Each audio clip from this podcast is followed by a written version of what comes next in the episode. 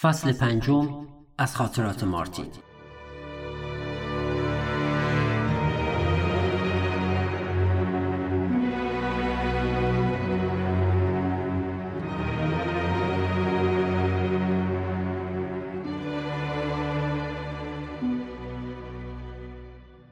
جنون آدمخوارانه رسانه ها دوباره به زندگیم راه پیدا کرد. راز ما ناگهان بربنا شد. در تمام روزنامه ها و برنامه های رادیویی و تلویزیونی خرد و خمیر شدم. خوب. خبرنگار پیگیر ماجرا کسی نبود جز برایان سینکلر مجری قبلی برنامه حوادث تلویزیون که یک بار او را همراه دوست دختر پسرم دیده بودم. من و کارولین در یک رستوران ایتالیایی پشت میزی کنار پنجره شام می‌خوریم. می‌خواستیم چنگالمان رو در یک تکه بزرگ گوشت غرق در سس لیمو فرو کنیم که سر مرتب و نقره رنگش آمد جلوی چشمم. چشمانمان از دو سوی پنجره به هم قفل شد. از وقتی مشهور شده بودم عادت کرده بودم دوربین ها مثل انگشت یک قاضی به طرفم نشانه بروند ولی اشتیاق زاید الوصفی که در چهره برایان موج می‌زد بر من تأثیری مثل افت فشار کابین هواپیما داشت با هیجان به فیلمبردارش اشاره کرد. دست کارولین رو گرفتم و از در پشتی فرار کردیم. وقتی رسیدیم خانه تلفن پشت سر هم زنگ می‌خورد. آن شب در اخبار ساعت شش و نیم تصویر پشتمان را دیدیم که از در پشتی گم و گور شدند. ظاهرا رکن چهارم دموکراسی این روزها هیچ کاری ندارد جز اینکه مثل یک ماهیگیر لاف بزند. برایان با دستانی دراز رو به دوربین ادعا می کرد از بزرگترین رسوایی تاریخ استرالیا پرده برداشته. به راحتی متوجه ارتباط دست کم 18 میلیونر با کلوب فلش پات شده بود. تمام بارمنها، حسابدار و نگهبان و ظرفشور در حالی که صورتشان را با دست پوشانده بودند از دوربین فرار می‌کردند. کاری که دست کمی از اعتراف ندارد. ولی اخبار آخر شب به من ثابت کرد هنوز از کل ماجرا بیخبرم چون ادی ماهیت نقشش را برایم برملا نکرده بود. گزارش آخر شب تلویزیون برخلاف انتظارم درباره سرازیر شدن پولهای ملت استرالیا به جیب دوستان ادی نبود. وقتی بالاخره تلفن را برداشتم و خبرنگار یک سوال عجیب و غریب از من کرد فهمیدم ماجرا خطرناکتر و پیچیده‌تر از این حرف است. آقای دین شما با تیم لانگ چه ارتباطی دارین؟ کی؟ این چیزی بود که کشف کردم.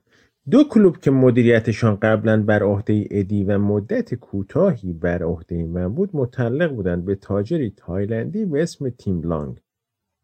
تا به حال 18 نفر از 640 میلیونر گهگاه در استخدام تیم لانگ بودند. ادی سالها برای او کار کرده بود و مثل روز روشن بود الان هم در استخدام او است. پولی که ادی من قرض داده بود تا هزار تویم را بسازیم در حقیقت مال تیم لانگ بود. مردی که به عمرم اسمش رو نشنه بودم پول خانم را داده بود. مرا مدیر کلوبش کرده بود. هیچ چیز نمی‌توانستم بگویم. به او وصل بودم یا شاید به دلیلی نامعلوم او به من وصل بود. شواهد همه ضد من بودند. فقط همین بود؟ نه همین نبود. همین ها هم کافی بود تا دارم بزنند ولی همین نبود. تحقیقات بعدی آشکار کرد. تیملانگ یک ناوگان کوچک کشتی های ماهیگیری داشته که توسط دولت فرانسه به دلیل قاچاق اسلحه از فرانسه به شمال آفریقا توقیف شده بود. این یعنی کاری که من 20 سال پیش در پاریس انجام داده بودم. بار زدن و خالی کردن جعبه در ساحل رود سن. در حقیقت برای این مردک عوضی بوده. تیم لانگ مسئول جنگی زیرزمینی بود که منجر به مرگ آستریت شد. سرم گیج می‌رفت. همینجور شواهد را در ذهنم مرور می‌کردم. تیم بلانک در فرانسه برایش کار کرده بودم. در استرالیا به من کار داده بود. برای ساخت خانم پول پرداخت کرده بود و بالاخره تلافی همه چیز را با گند زدن به طرح میلیون ها درآورده بود. یعنی تمام این مدت هدفش همین بوده؟ چطور چنین چیزی ممکن است؟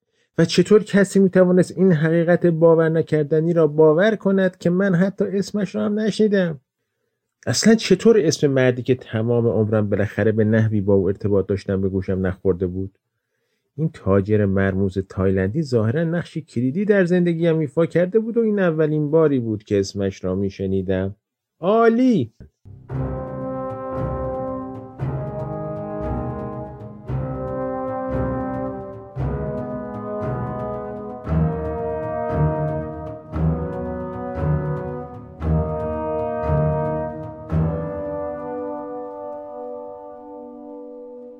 رفتم سراغ اینترنت و اسمش را جستجو کردم و چند تا عکس محو و لینک مصاحبه با یک وبسایت اقتصادی تایلندی زبان پیدا کردم. مردی بود قد بلند و لاغر و پنجاه هفتش ساله. لبخند دلنشینی داشت. هیچ چیزی در چهرش نداشت که آدم را یاد جنایتکارها بیاندازد. چشمانش نه نزدیک هم بودند و نه دور از هم. کامپیوتر را خاموش کردم. هیچ چیز دستگیرم نشد. کمی بعد پلیس ها حمله کردند و تمام کامپیوترهای اداره را با خودشان بردند.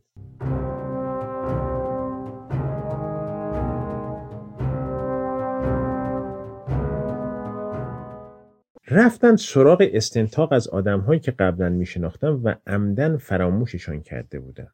آدمهایی که در مشاغل کم درآمد موقتی با من همکار بودند. بیمارانی که در تیمارستان با من در یک بخش بستری بودند. حتی بدکاره هایی که معلوم نبود از کجا آمدند و حرفهای نامربوط می زدند.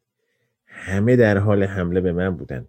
کلاهبرداری قن بود. بیچاره شدم. تجلی تمام چیزهایی بود که در این کشور منفورند. یک گربه چاق مفتخور دیگر که استرالیایی های شریف و سخت گوش را می دوشید. رسما به یک کلاهبردار حق باز تبدیل شدم. یک کیسه پر از آشغال، یک پاشن کفش گوهی، تمام اینها بودم و بیشتر. در کمال تعجب نسبم را هم مشخص کردند. یک جهود. با اینکه در تمام عمرم با هیچ گروه یهودی در ارتباط نبودم و با آمیش ها بیشتر ارتباط داشتم تا یهودیان روزنامه ها از من به عنوان تاجر یهودی مارتین دین نامی بردند.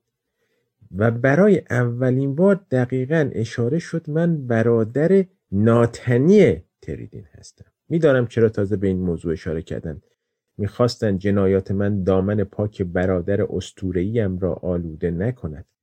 تحمل این را نداشتند میراث برادرم را همراه خودم از بین ببرم. یک عمر وحشتم از آدمها بالاخره توجیه شد. حقیقتا ترسناک بودم کل کشور در گردباد نفرت چرخ می‌خورد.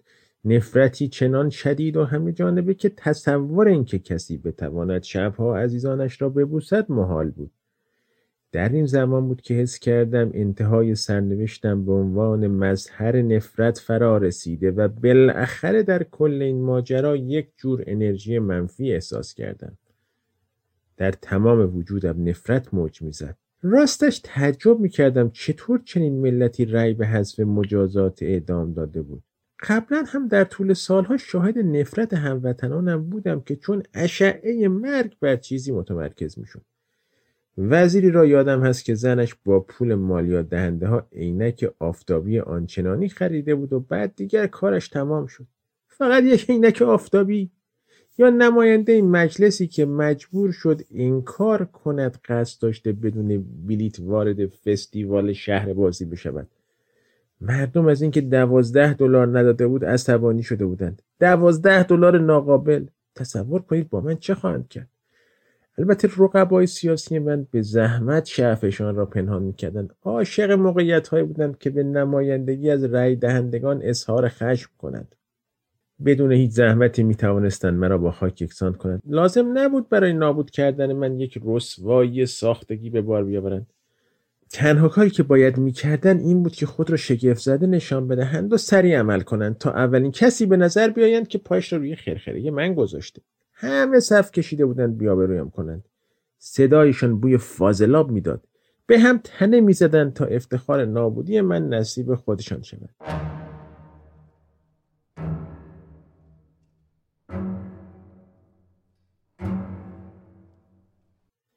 اسکار اگر هم می‌خواست توان این را نداشت ماجرا را متوقف کند. رینالد کنترل همه چیز را در دست گرفته بود. انوک سعی کرد با پدر شوهرش حرف بزند و متقاعدش کند کمکم کند. ولی رینولد تصمیمش را گرفته بود. گفت دیگه دیر شده. دیگه نمیشه موج نفرتی رو که به ساحل رسیده متوقف کرد. راست می‌گفت. معصوم نمایی ابلهانه دیگر هیچ فایده ای نداشت. ساز و کار جریان را می‌دانستم. از همین حالا در ذهن همه ساتوری شده بودم. پس اینجا چه غلطی می‌کردم؟ می توانستی در چشمانشان ببینی. حیرت زده بودند از اینکه هنوز نفس می‌کشم. عجب روی. فکر کردم بروم سراغ بخش های لطیف وجودشون. حتی یک مدت در نظر داشتم به همه بگویم سرطان دارم. ولی منصرف شدم. من به جیبهایشان بیحرمتی کرده بودم و هیچ چیز نمی‌تواند باعث شود عفوم کند. دوست داشتن یک آشپز کور مرا با یک سیب زمینی قول پیکر اشتباه بگیرد پوستم را بکند و بعد هورا بکشند هورا! ظاهرا جامعه مسیحی ما در حوزه انتقام پیشرفت زیادی کرده ولی در حوزه بخشش اصلا. خندهدارترین بخش ماجرا این بود که جلسات شیمی درمانی هم به پایان رسید. موفقیت آمیز! ولی عملا زندگی بازیافتم غیر قابل زیستن بود. حق با بودایی هاست. آدم های گناهکار به مرگ محکوم نمی شوند به زندگی محکوم می شوند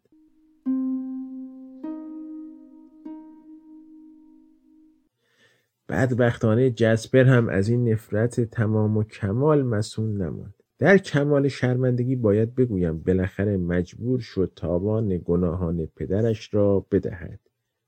پیام های شبیه این دریافت می‌کرد. لطفا به پدرت بگو میکشمش. حرامزاده بدبخت تبدیل شده به پیک نامه های تهدید به مرگ. فکر نکنید کسی به همسرم کاری نداشت. بیچاره کارولین. چه راحت خام شد. ابله تن به مصاحبه داد. فکر می‌کرد می‌تواند اوضاع را رو به راه کند. نمی‌داند نقشش را از پیش مشخص کردند و تصحیح و ترمیمی در کار نیست.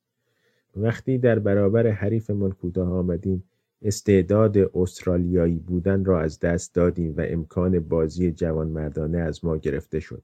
تکه پارهش کردند. تنها دروغم برملا شد و همه فهمیدند من و کارولین از بچگی با هم بزرگ شدیم بنابراین میلیونر شدنش او را هم به اندازه من گناهکار کرد. جلو دوربین مقابل چشم میلیون ها نفر گریه کرد.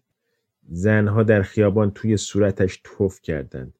بزاق بزاق واقعی و گاهی بزاق حتی سفید هم نبود. خلط سبز لجنی سیگاری های حرفه‌ای. کارولین آمادگی چنین چیزهایی را نداشت. دست کم من در کودکی انقدر بدبختی کشیده بودم که توان مقابله داشته باشم. انقدر تجربیات تلخ چشیده بودم که معدهام مقاوم شود.